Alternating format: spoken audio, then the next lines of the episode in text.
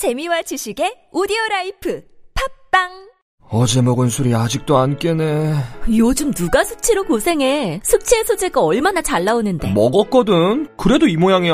자 요즘 hot하다는 모닝 혁명 모닝 혁명? 숙취 해소는 기본이고 건강에 좋다는 노니가 들어있어 다음날 아침도 문제없어 국내 기술로 개발된 제품이라 믿을 수 있다고 이제부터 술자리에는 모닝 혁명 꼭 챙겨야겠네. 술자리가 있다면 두 알로 간편하게 물과 함께 꿀꺽 편안한 아침의 혁명, 모닝 혁명.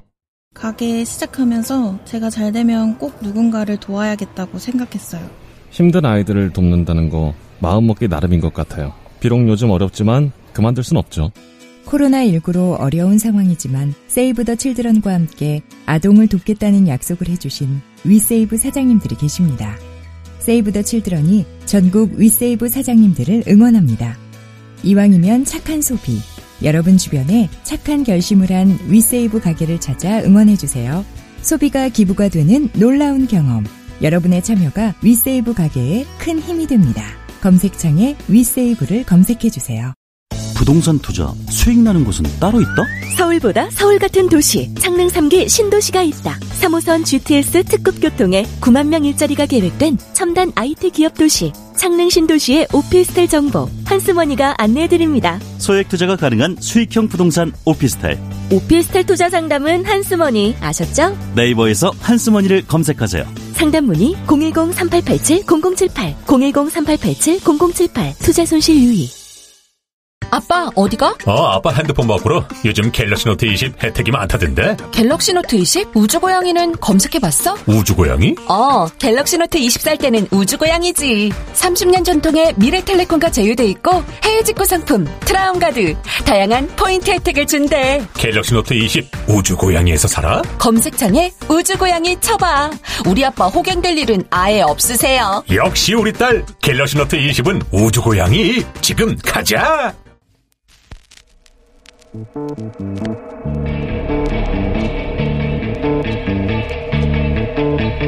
you.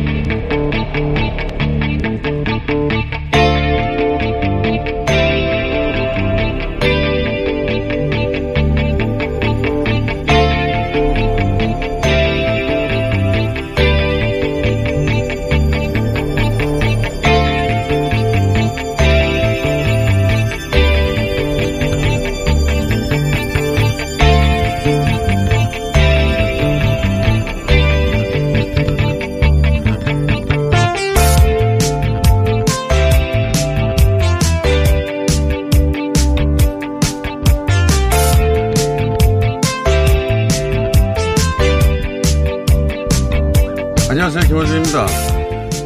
일본 NHK에 따르면 지난 토요일 일본의 코로나 확진자 수는 1,500명대, 일요일은 1,400명대였습니다. 이에 일본 당국은 전문가 회의를 통해 새로운 코로나19 대책 지표를 발표했는데요.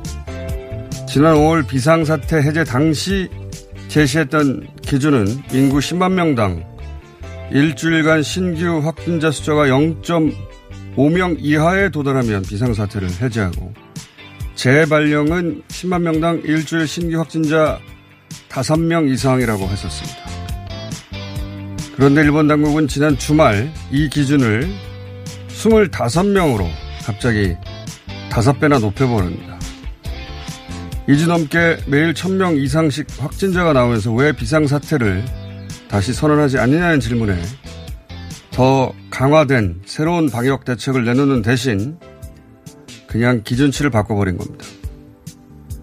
올림픽 개최 시까지 후쿠시마 방사능 수치를 통제하는데 어려움을 겪자 아예 방사능 안전 기준치를 올려 버렸던 것처럼 기준을 바꾼 거죠. 이제 누군가 문제 삼으면 바꾼 기준치를 제시합니다. 기준치 이하니까 안전하다고 말하는 겁니다. 저도 최근 일본의 코로나 대응을 접하며 지난 20세기 우리 주류가 그렇게도 모방하고 싶어 했던 일본 극우식 국가 운영 방식의 민낯을 봅니다. 동시에 20세기 내내 피까지 흘리며 어렵게 획득해온 우리 민주 질서와 시민의식이 이제는 일본을 얼마나 멀리 제쳐버렸는지도 새삼 깨닫게 됩니다. 코로나에, 기후변화에, 경제위기에, 부동산에, 폭우에 스트레스 적지 않은 요즘 우리끼리 박수 한번 치고 월요일 새로 시작합니다. 김호준의 박수였습니다.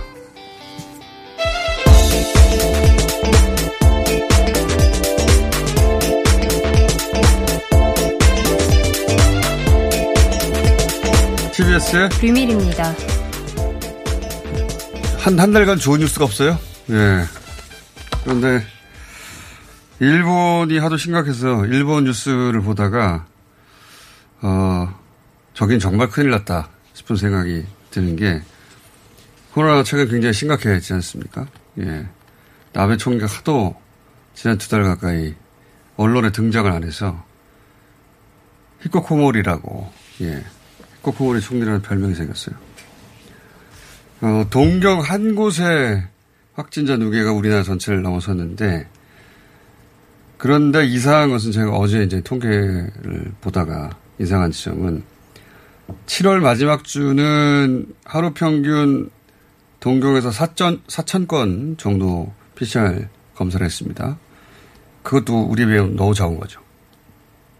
근데 8월 들어서 일주일 지났잖아요. 8월 들어서서는 그 평균이 3천 건 정도로 오히려 줄었어요.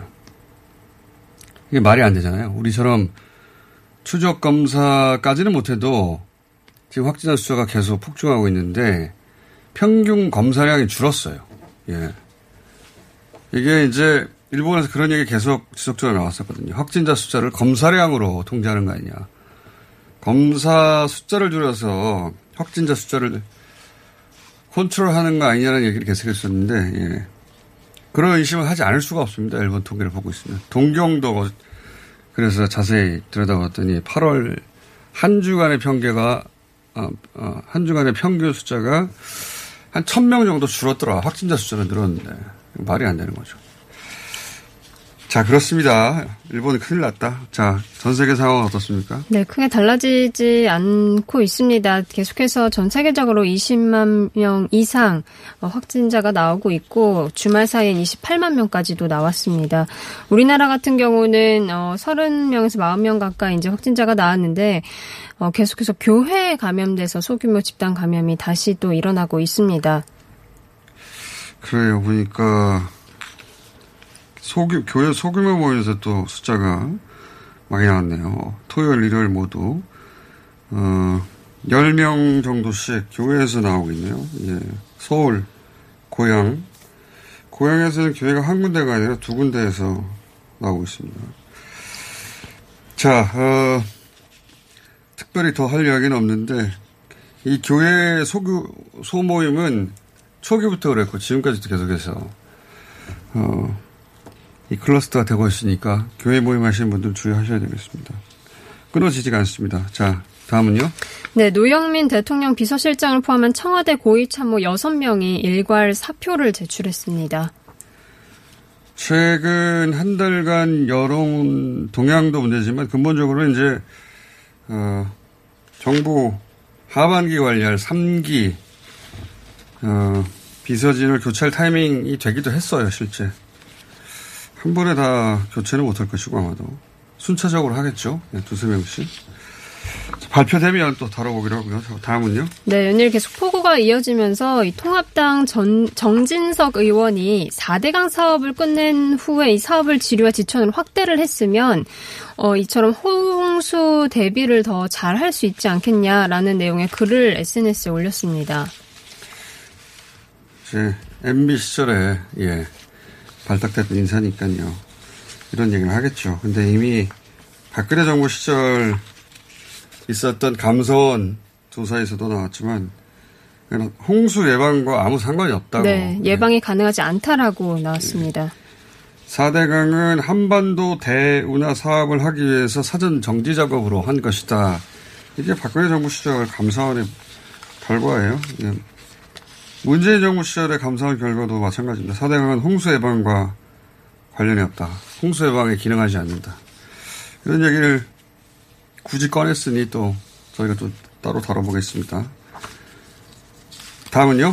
네, 법무부가 검사장급 이상 부사, 부장들을 교체를 했습니다. 법무부 정기 인사예요. 근데 저는 이 기사를 볼 때도 웃긴 것이 검찰 인사는 누가 어떤 자리를 갔다고 가장 자세히 나오는 정부 부처 인사거든요. 예. 그렇게 자세히 알 필요 없습니다. 예. 다음. 네, 도널드 트럼프 대통령이 어, 틱톡과 위챗의 퇴출을 예고를 했습니다. 이게 이제 어, 몇 주간 계속 얘기 나오다가 지난 주말에 행정부에 서명을 했어요. 네. 예, 서명을 했는데 전 이 기사를 보면서 어 정말 트럼프답다. 그러니까 중국 앱이 미국 안보를 위협한다는 거 아닙니까? 예. 사실 개인정보 사찰 1등은 미국인데 스노든이 폭로한 게 폭로한 게 그거고 어쨌든 미국이 위협이 된다고 하는 존재를 힘으로 제압해버리는 건 항상 하던 건데 트럼프 대통령의 이전 미국의 행태와 차이점은 그 과정에서 경제적 욕망, 돈 문제를 아주 적나라하게 적나라하게 예, 드러낸다는 겁니다. 이 행정명령에 사인하고 나서 미국 IT 대기업들이 이제 MS 같은 회사에서 사려고 하니까 트럼프가 뭐라고 했냐면 만약 MS가 틱톡, MS가 아니라 다른 데도 마찬가지입니다. 틱톡 인수에 성공하면, 어, 키머니, 이 미국의 부동산 거래할 때 보증금 같은 거거든요. 예. 근데 이제 성, 이 내용을 읽어보면 결국은 성공 보수를 내놔라는 거예요. 복비 내놔라. 부동산 거래에 실제 비유했어요. 복비, 거감비, 뽀찌, 소개비, 뭐라고 그러든 간에 어쨌든 내가 거래를 성사시키게 해준 거나 마찬가지니까 돈을 내라는 겁니다. 너무 말도, 말도 안 되는 건데 국가 안보로 압박해서 어, 중국 기업이 미국에서 사업을 못하게 되자 그래서 매물이 되자 그 매물을 만약에 실제 사게 되면 복비를 내놔라는 거예요. 이건 아무런 법적 근거도 없고 어, 말이 안 되는 거잖아요. 예. 국가안보로 장사를 한 거나 마찬가지인데 그걸 이렇게 대놓고 합니다. 예. 그랬다는 거, 복비를 내놓으라고 했다는 거, 거감비를 내놓으라고 했다. 트럼프 대통령이. 말도 안 되는 건데, 대통령이 장사꾼이라는 사실을 자기 스스로 자기 입으로 말하는 거와 마찬가지입니다. 그것도 국가안보로 장사를 했다. 자, 오늘은 인터뷰가 많아가지고 여기까지 해야 될것 같습니다. TBS의 류밀이었습니다.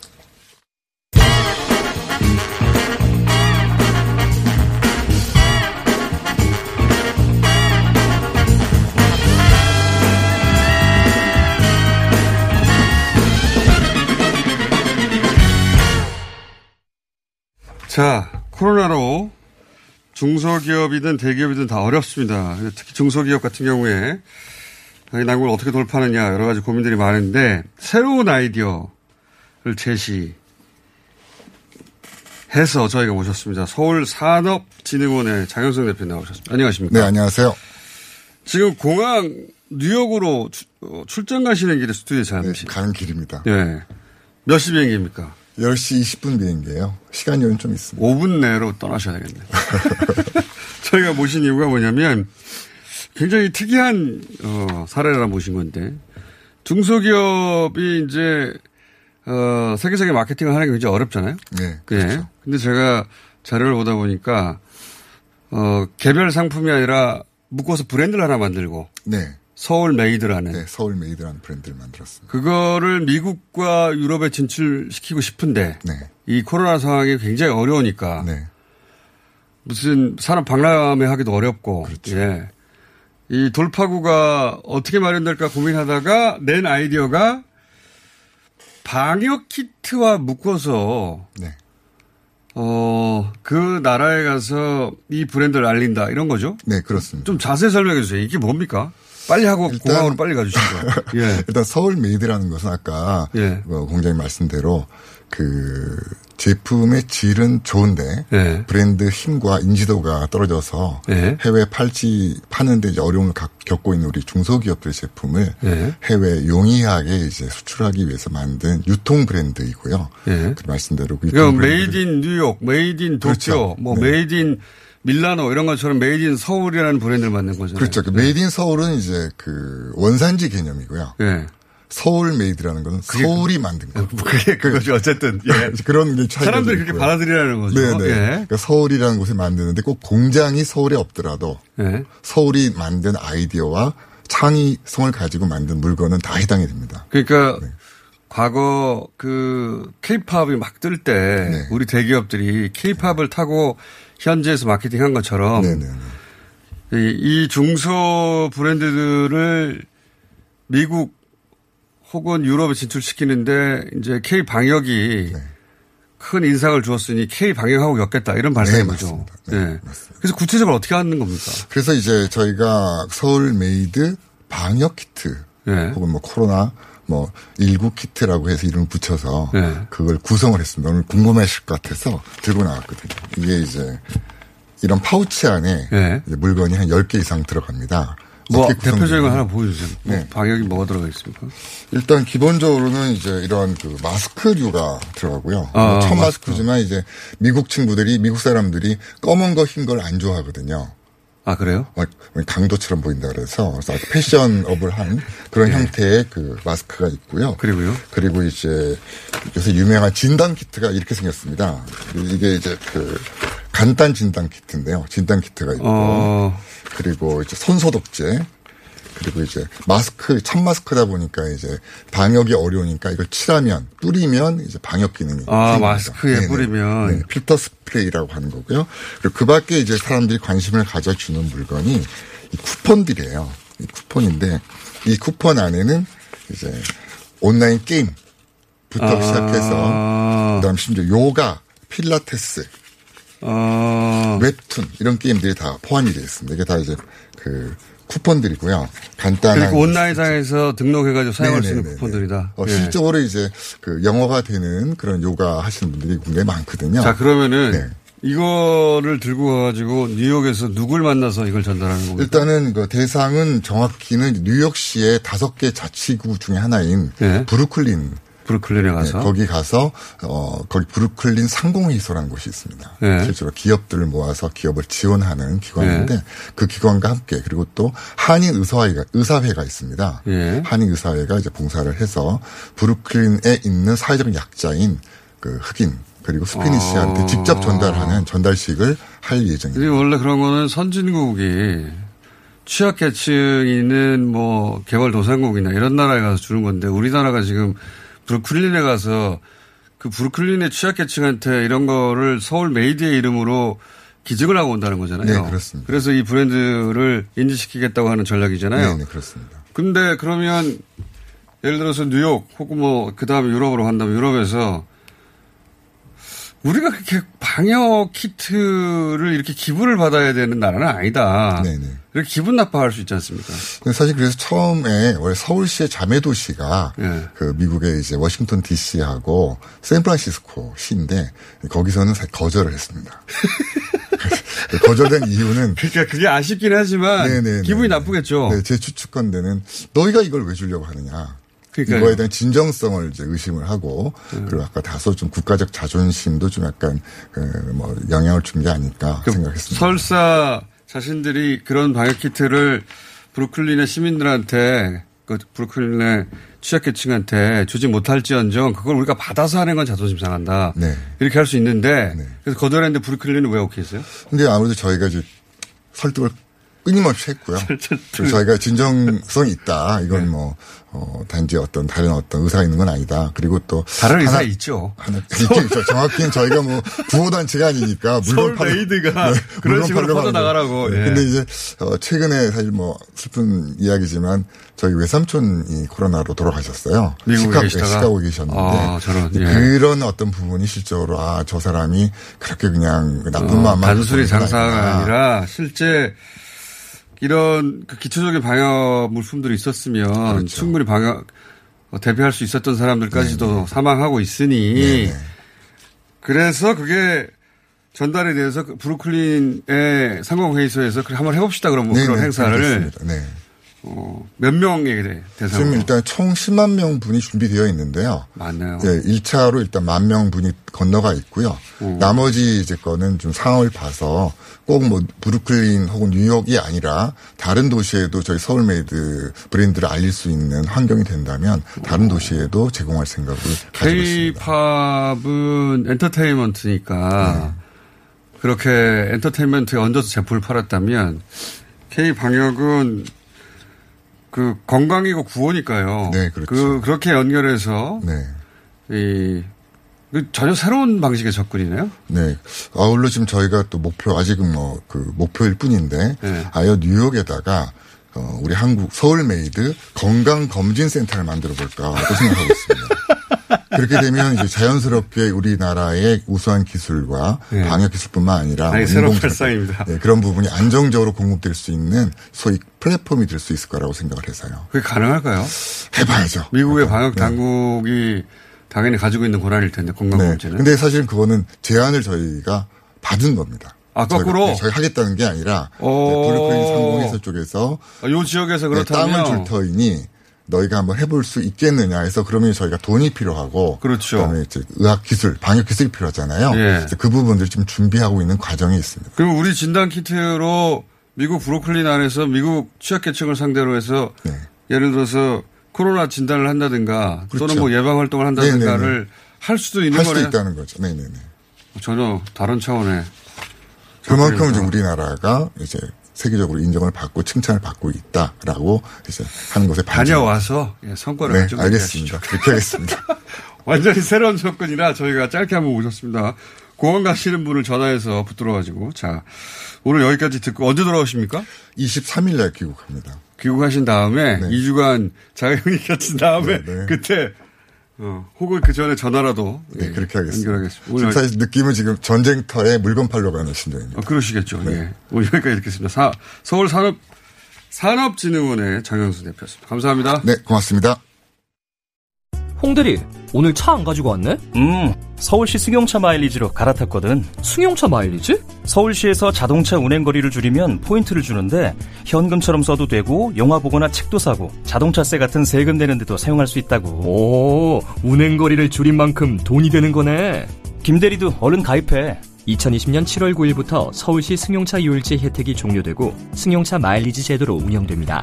미세먼지와 온실가스도 줄이고 혜택도 받는 서울시 승용차 마일리지에 많은 참여 바랍니다. 자세한 사항은 120 다산 콜센터로 문의하세요. 이 캠페인은 서울특별시가 함께합니다. 팟캐스트 청취자가 어머 키워주신 대장사랑.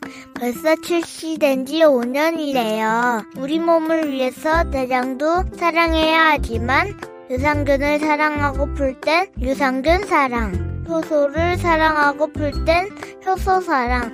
다이어트를 사랑할 땐 줄리어트. 유산균 사랑, 효소 사랑, 줄리어트. 많이 많이 사랑해주세요. 줄리어트 챌린지 8기를 모집하고 있습니다. 검색창에 줄리어트. 오빠 아셨어요? 코어업이 면역력에도 좋은 거. 세상에. 그래서 코업이 또 완판됐구나. 코어업은 정상적인 면역 기능에 필요한 아연 그리고 페루산 마카에 멀티비타민까지 들어있잖아요. 언니도 알죠? 알지.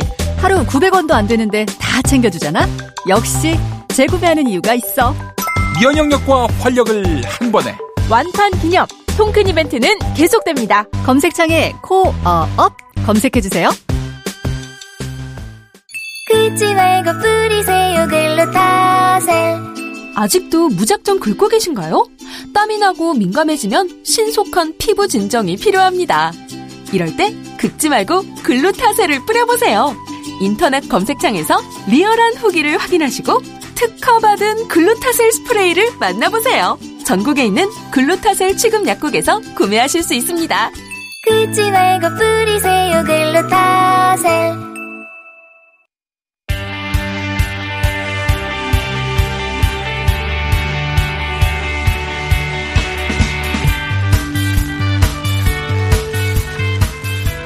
뉴딜 사업에 투자는 뉴딜 펀드 관련한 보도가 최근에 많습니다. 이게 뭘까요? 예. 뉴스공장 경제가정교사 최백은 교수님 모셨습니다. 안녕하십니까? 네, 안녕하세요. 자, 어, 뉴딜 펀드. 네. 이게 부동산 정책의 기능도 있다. 이런 얘기도 있어요. 예. 네. 설명 좀 해 주십시오. 이게 무슨 이야기인지. 예, 우리가 그 어, 한국판 뉴딜을 7월 14일 날 국민 보고대를 가졌었잖아요. 그 뉴딜 한국판 뉴딜이라는 것이 기본적으로요. 에, 우리가 그 이 경제 구조를 보게 되면 제조업에 대한 의존도가 굉장히 높은 나라예요. 예. 근데 제조업 위기가 한 30년 전부터 쭉 진행되면서 산업 재편을 하다 못, 하다 보니까 산업 생태계가 굉장히 취약해진 거죠. 그래서 좀 이제 제조업의 좀 역할을 좀 에, 제조업을 뛰어넘어서 다른 산업을 좀 키워야 된단 말이에요. 예. 그런 점에서 이제 그러니까는 디지털 계열 산업들하고 그다음에 이제 그린 계열 산업들을 예. 좀 육성하는 이런 이제 목표도 담겨져 있는 거죠. 한국판 어, 뉴딜에는요. 네. 그런데 거기에 이제 자금 조달을 이 뉴딜 펀드로 한다는 거 아닙니까? 네. 그러니까 이게 이게 에, 소위 시중에 이제 부동산 문제가 이렇게 과열되는 이유는 시중에 돈들이 갈 곳을 없어가지고 금리가 너무 낮으니까. 네, 금리는 낮고 그다음에 예. 부동산의 기대 수익은 상대적으로 높고 다른 네. 어, 경제 활동보다도요. 그러다 보니까는 시중의 유동성이 우리가 보게 되면 한 3천조 정도로 추정을 해요. 그렇게 많아요? 네, 한국 예. 그러니까 우리나라 다 누구 돈입니까? 왜 우리 주머니는 없죠, 그게? 어쨌든. GDP 대비 한 1.6배 정도 되는 이런 규모입니다. 그러니까요. 네. 엄청난 규모죠.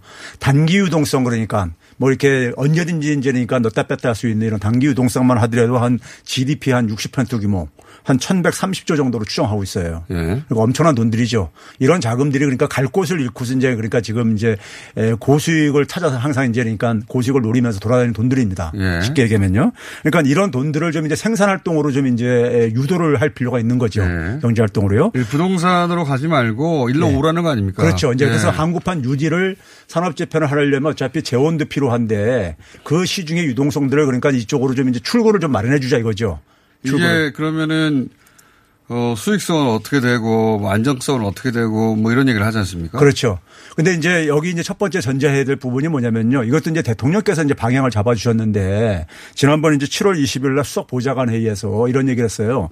그 민간 자금이 참여하는 이제 뉴딜 펀드를 조성을 했으면 좋겠다 이런 얘기를 네. 했어요. 그 이게 나온 배경이 뭐냐면요.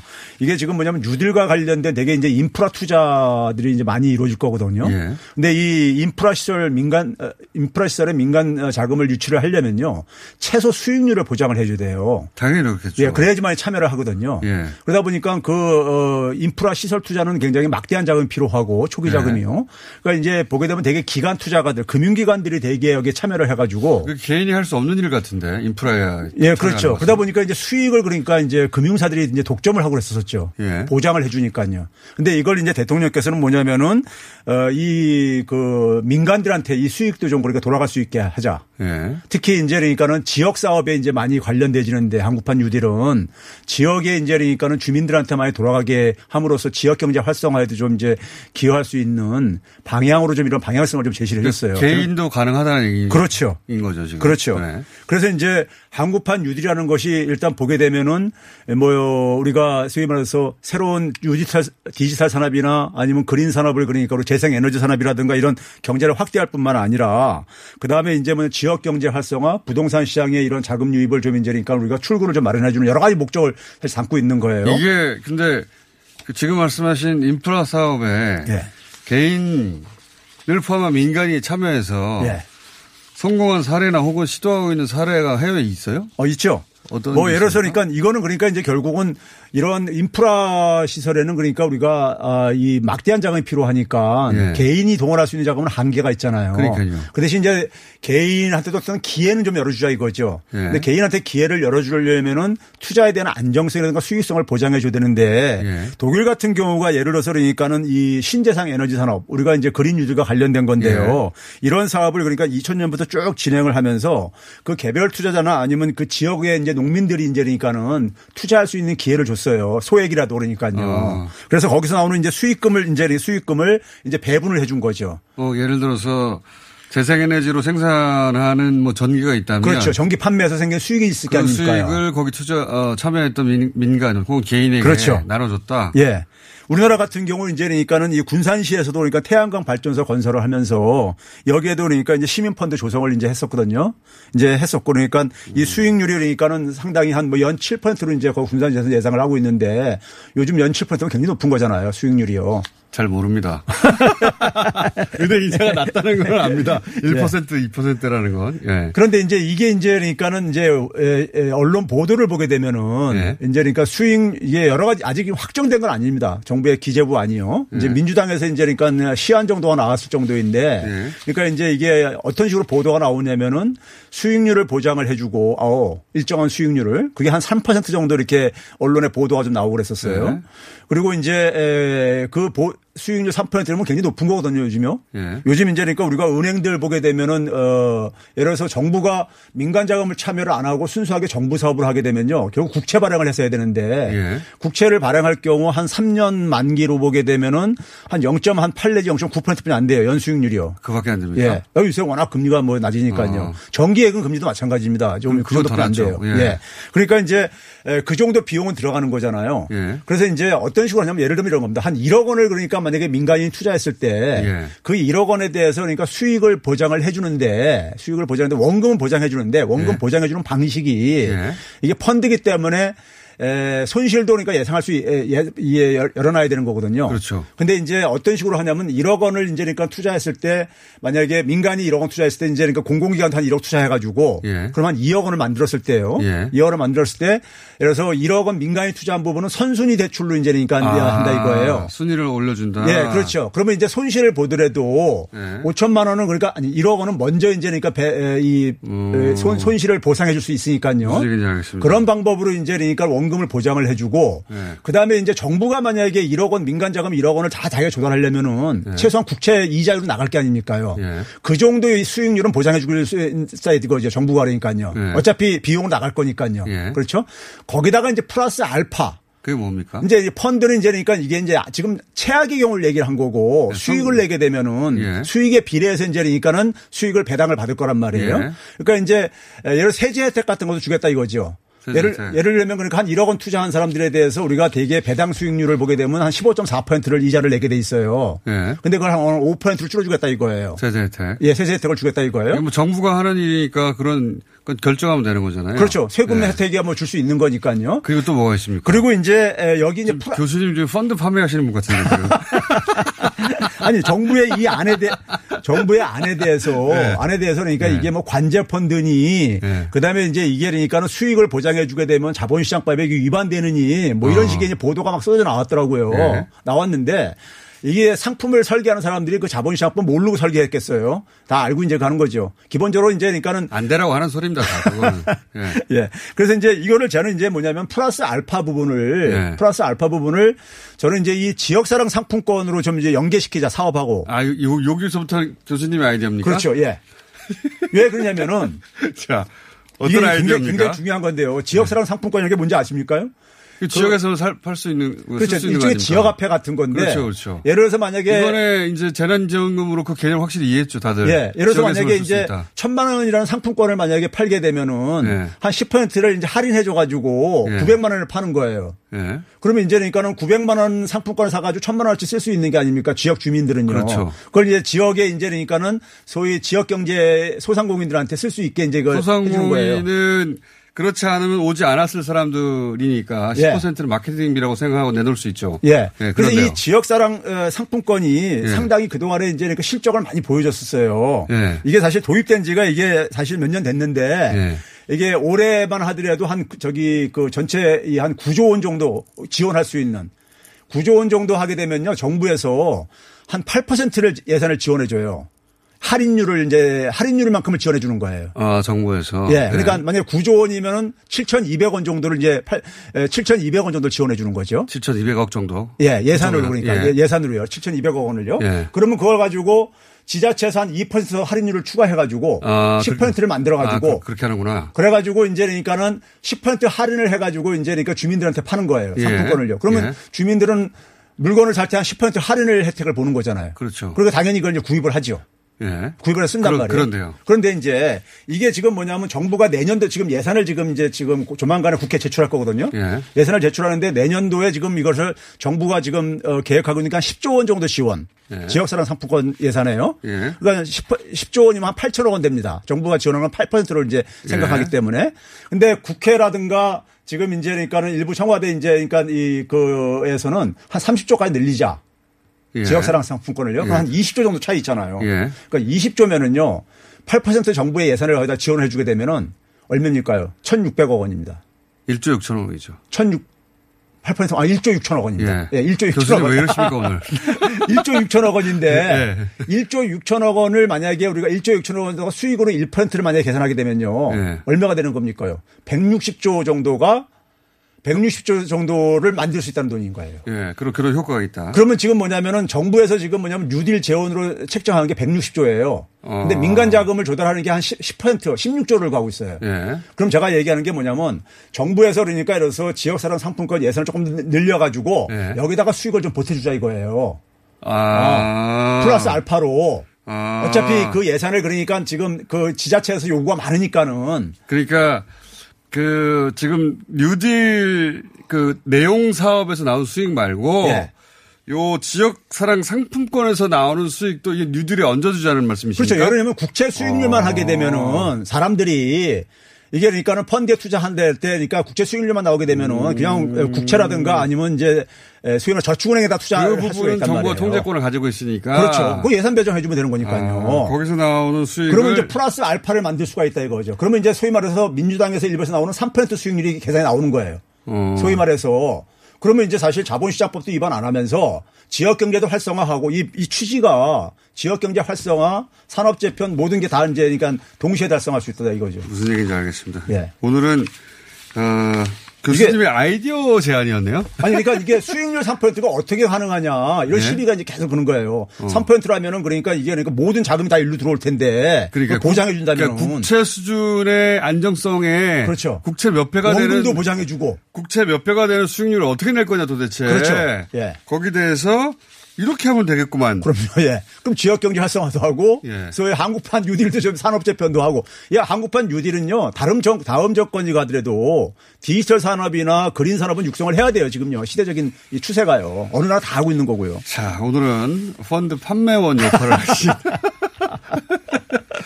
자 이런 아이디어에 대해서 다른 사람들이 어떻게 그러니까 소위 전문가들이 어떻게 생각하는지는 예. 교수님 생각 못한 문제점들 지적할 수도 있, 어, 그렇죠. 예. 예. 예. 그건 또 저희가 다음 시간에 다뤄보겠습니다. 자 그렇게 하면 뉴딜 펀드 조달에 성공할 수 있다. 어, 최백은 교수님이었습니다. 감사합니다. 네 감사합니다.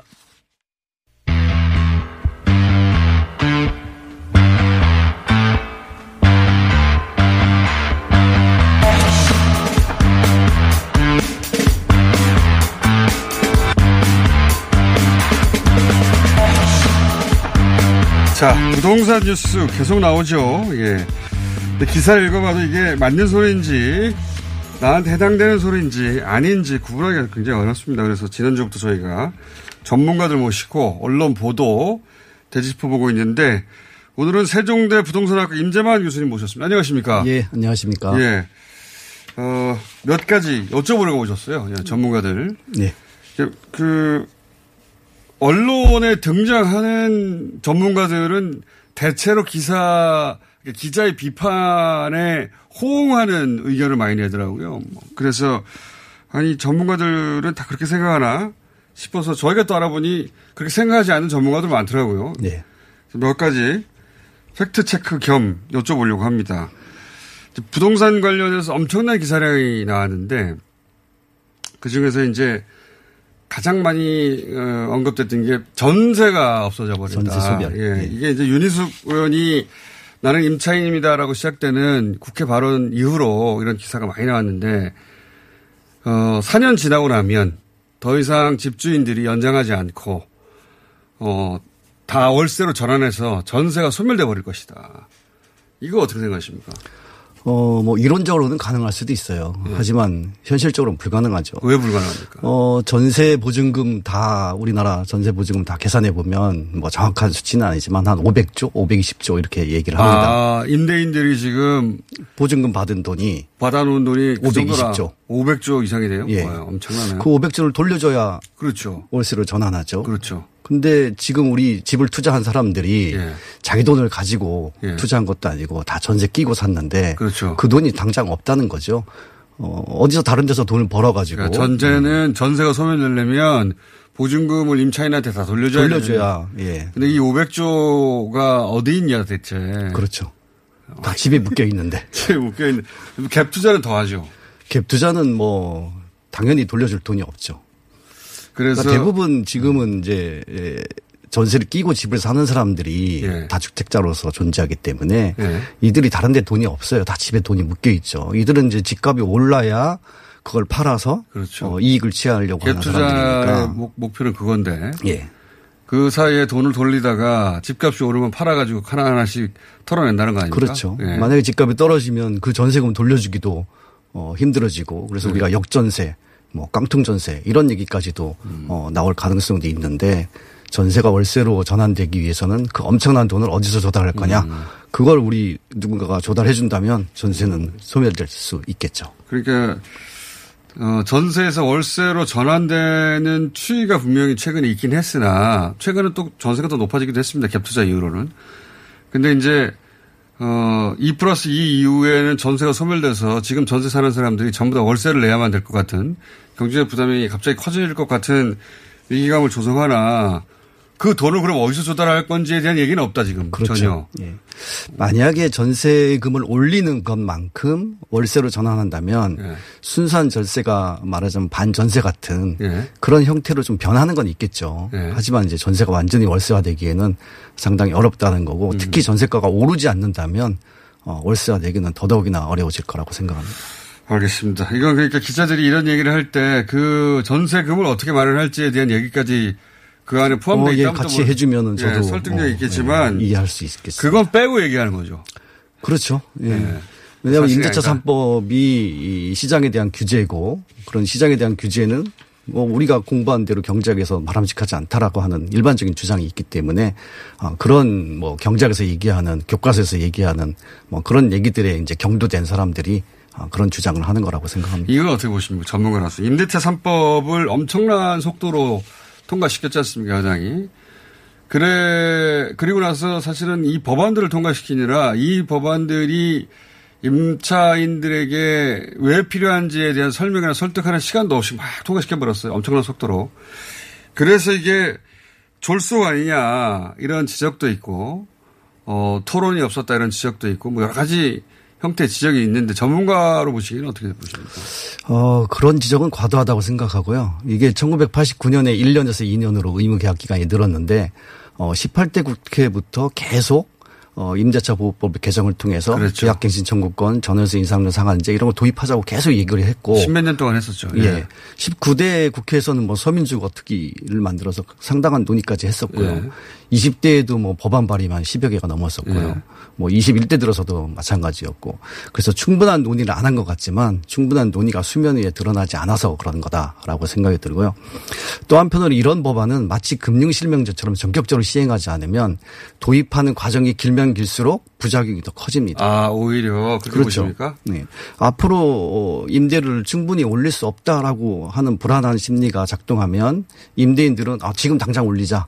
아, 이렇게 이제 시장에서 부작용이 일어나죠. 아, 그러니까 이 법안에 대한 이야기를 시작해서 한 6개월 정도 논의를 이끌어갔으면 그 6개월 사이에 이 법안이 통계, 통과되기 전에 진작에 사람을 쫓아내거나 혹은 그렇죠. 뭐 예. 전세를 올리거나, 올리거나, 예. 하는 거가 시장에서 일어나서 그 부작용이 엄청났을 것이다. 그렇죠. 아, 우리가 1989년에도 한번 겪었거든요. 1년에서 2년으로 늘릴 때 예. 어, 유예 기간을 상당히 기- 길게 줬어요. 그래서 10% 정도 오르던 임대료가 20% 넘게 예, 아. 오르는 걸 경험했거든요. 집주인들이 이 그렇죠. 법이 시행되기 전에 빨리 올려야 되겠다고 그러니까 이런 법들은 전격적으로 통과시켜 버려야 되는 게 맞다. 그렇죠. 어, 그리고 나서 이제 듣고 보니 그러네요. 어, 어떤 규제든지 뭐 완벽한 건 없지 않습니까? 예. 그러면 어, 일부 부작용들은 항상 있을 수 있는 거고 예. 그것은 이제 시간을 좀 확보한 다음에 아, 그런 것들을 좀 보완해 나가는 작업들을 추후로 아. 어, 보완을 하면 되겠죠. 그러네요. 어, 이런 법은 길게 얘기하면 부작용이 더 크다. 예. 제가 그래서 금융실명제처럼 전격적으로 시행해야 된다. 뭐 이렇게 이제 음. 주장을 좀 했었죠. 왜 그런 말씀을 하는 분들은 언론에 잘 안 나올까요? 교수님한테도 연락 안 왔습니까? 어, 전공이신데. 글쎄요. 뭐 그런 얘기 듣고 싶지 않은 거죠. 부작용 얘기는 듣고 싶어도 예. 어, 이렇게 빨리 전격적으로 시행해야 된다. 이런 얘기는 듣고 싶지 않은 거라고 생각합니다. 그런가 봅니다. 예. 예. 근데 듣고 보니. 어, 그런데 인터뷰 많이 했습니다. 그래도. 그렇습니까? 예. 저희가 어렵게 찾아냈는데. 자. 또 이거는 어떻게 생각하십니까? 이제 임대주택에 대한 이야기 많잖아요. 여러 가지 형태의 임대주택에 대한 아이디어들을 어, 등장하고 있고, 뭐, 경기도에서는 기본주택. 기본소득처럼 기본, 주- 기본 주택이라는 개념을 들고 나오기도 했고, 그 다음에, 어, 부처, 정부에서는 용적률 크게 높여 가지고, 그 조합들 설득해서 그 소셜 믹스 하겠다, 뭐 이런 얘기도 나오고 있는데, 교수님이 보시기에 이, 그, 임대주택은 어떤 방향으로 나가야 됩니까? 이 얘기도 많이 나오니까. 어, 뭐 이야기가 좀 혼재될 수가 있겠는데요. 예. 음, 임대차 3법 때문에 이제 전세가 줄어든다라고 예. 얘기했는데 사실은 이제 어, 전세는 집값 상승에 아주 중요한 기제로 작동을 하고요. 한편으로는 임차인에게는 굉장히 좋은 제도죠. 월세 살래, 전세 살래, 그럼 다 전세 살래 그렇죠. 한다니까. 예. 근데 이제 시장에서는 금리가 낮아지면서 전세가 계속 줄고 있었고. 그렇죠. 다만 최근에는 갭 투자 때문에 전세가 좀 늘었다는 그렇죠. 거죠. 예. 근데 이제 임대차 3법 때문에 전세가 줄어들 가능성은 뭐 전혀 없는 건 아니라는 거죠. 예, 예. 자, 그럼 이제 시장에서 민간 전세라고 하는 주택이 공급되지 않는다고 하면 그때는 공공이 나서서 공급할 필요가. 아, 공공 전세 개념을. 저는 이제 공공 전세라고까지는 하지 않고 공적 전세라고 좀. 그거나 그거나 공적 전세. 어, 어쨌든 공적이라는 것은 이제 꼭 주체가 공공은 아니라는 아. 것도 포함하는 거죠. 뭐 협동조합이든 사회주택이든 또는 비영리 주- 조직이든 이런 조직들도 어, 전세와 같은 기능을 하는 주택을 충분히 아. 공급할 수 있기 때문에 이 부분을 이제 공공이 좀 지원하고 어, 민간이 나서면 충분히 가능한 영역이라고 생각을 합니다. 이거 제가 여쭤볼게요. 그러니까 그건 지금 말씀하신 사회주택이 뭐냐 또는 공적주택이 뭐냐 요거는 또한 덩어리 큰 주제인 것 같은데 그건 저희가 부동산 한동안 계속 다룰 거거든요. 다시 예. 모시기로 하고 오늘은 여기 요 얘기만 듣고 제가 재건축. 예, 예. 재건축에서 이제 그 거기 임대, 공공임대주택을 많이 지어야 된다. 그래서 뭐 지금 현재 소위 임대하고 분양하고 단지를 아예 따로, 따로 둔다든가. 왜냐면 같이 섞어놨더니 뭐 계급 갈등이 있다거나 또는 뭐 서로 충돌과 갈등이 많아가지고 그 길 건너편에 짓기도 하고 뭐 여러 가지 방식의 시도가 있던데 교수님이 보시기에는 원래는 단지를 분리시키는 게 먼저였었고요. 예. 그러다 보니까 뭐 철망을 치고 뭐 그러니까요. 어, 저쪽 애들이랑 놀지 말라고 그러니까, 하고 뭐 예. 우리 동네 들어오지 말라고 하고 그래서 이제 한 동에 같이 섞여서 예. 어, 소셜 믹스를 하자고 하는 방향으로 이제 바뀌어 왔고요. 예. 이번에 재건축은 민간인 조합의 수익성에 기대한 사업에 예. 공공이 좀 용적률 상향이라는 걸 통해서 그렇죠. 참여해서 미끼를 던져가지고. 예. 예. 그 상향된 용적률의 일부를 어, 공공이 좀 그래. 기부 체납을 그렇죠. 받아서 뭐 임대나 또는 뭐 분양을 하는 원래면 늘어나지 않았을 용적률, 그 용적률 늘어난 분 중에 절반 정도는 내놔라 그렇죠. 이거죠. 예. 예. 그런데 여전히 뭐 방향은 좋으나 예. 문제는 조합이 이 사업의. 수익성이 없다고 판단하면 안 한다는 그렇죠. 거고요. 또 한편으로는 있다고 생각해도 아, 이번 정부가 뭐 좀 있으면 끝날 텐데 예. 뭐한 2년 있다가 다시 한번 버티면? 되겠지. 예. 아, 뭐 이런 식으로 이제 참여를 안 하려고 하는 예. 경향을 보일 수밖에 없다고 생각이 들어서요. 어, 예를 들면 이제 독일 같은 나라는 어, 재건축을 어, 조합의 민간 사업으로 보지 않고 공공 사업으로 봅니다. 아 재건축을 예, 그 공공 사업이니까 공공이 주도하죠. 예. 공공이 주도해서 사업을 시- 어, 허가를 받고 설계를 하고 승인을 받고 그 다음에 그 안에 있는 사람들의 그 생활 여건 이런 것들을 어떻게 개선시킬까 또 통틀어서 이 동네를 어떻게 개선시킬까 이런 것들을 동- 공공이 주도해서 사업을 해가지고 원소유자한테 돌려주고 어, 용적률 상한된 이런 부분들은 또 공공이 활용하는 이런 방식을 쓰면 사업도 빨리 끝나고요. 조합의 비리나 부정이나 이런 것도 없어지고요. 우리 법상으로 가능합니까? 어, 지금은 불가능하죠. 재개발처럼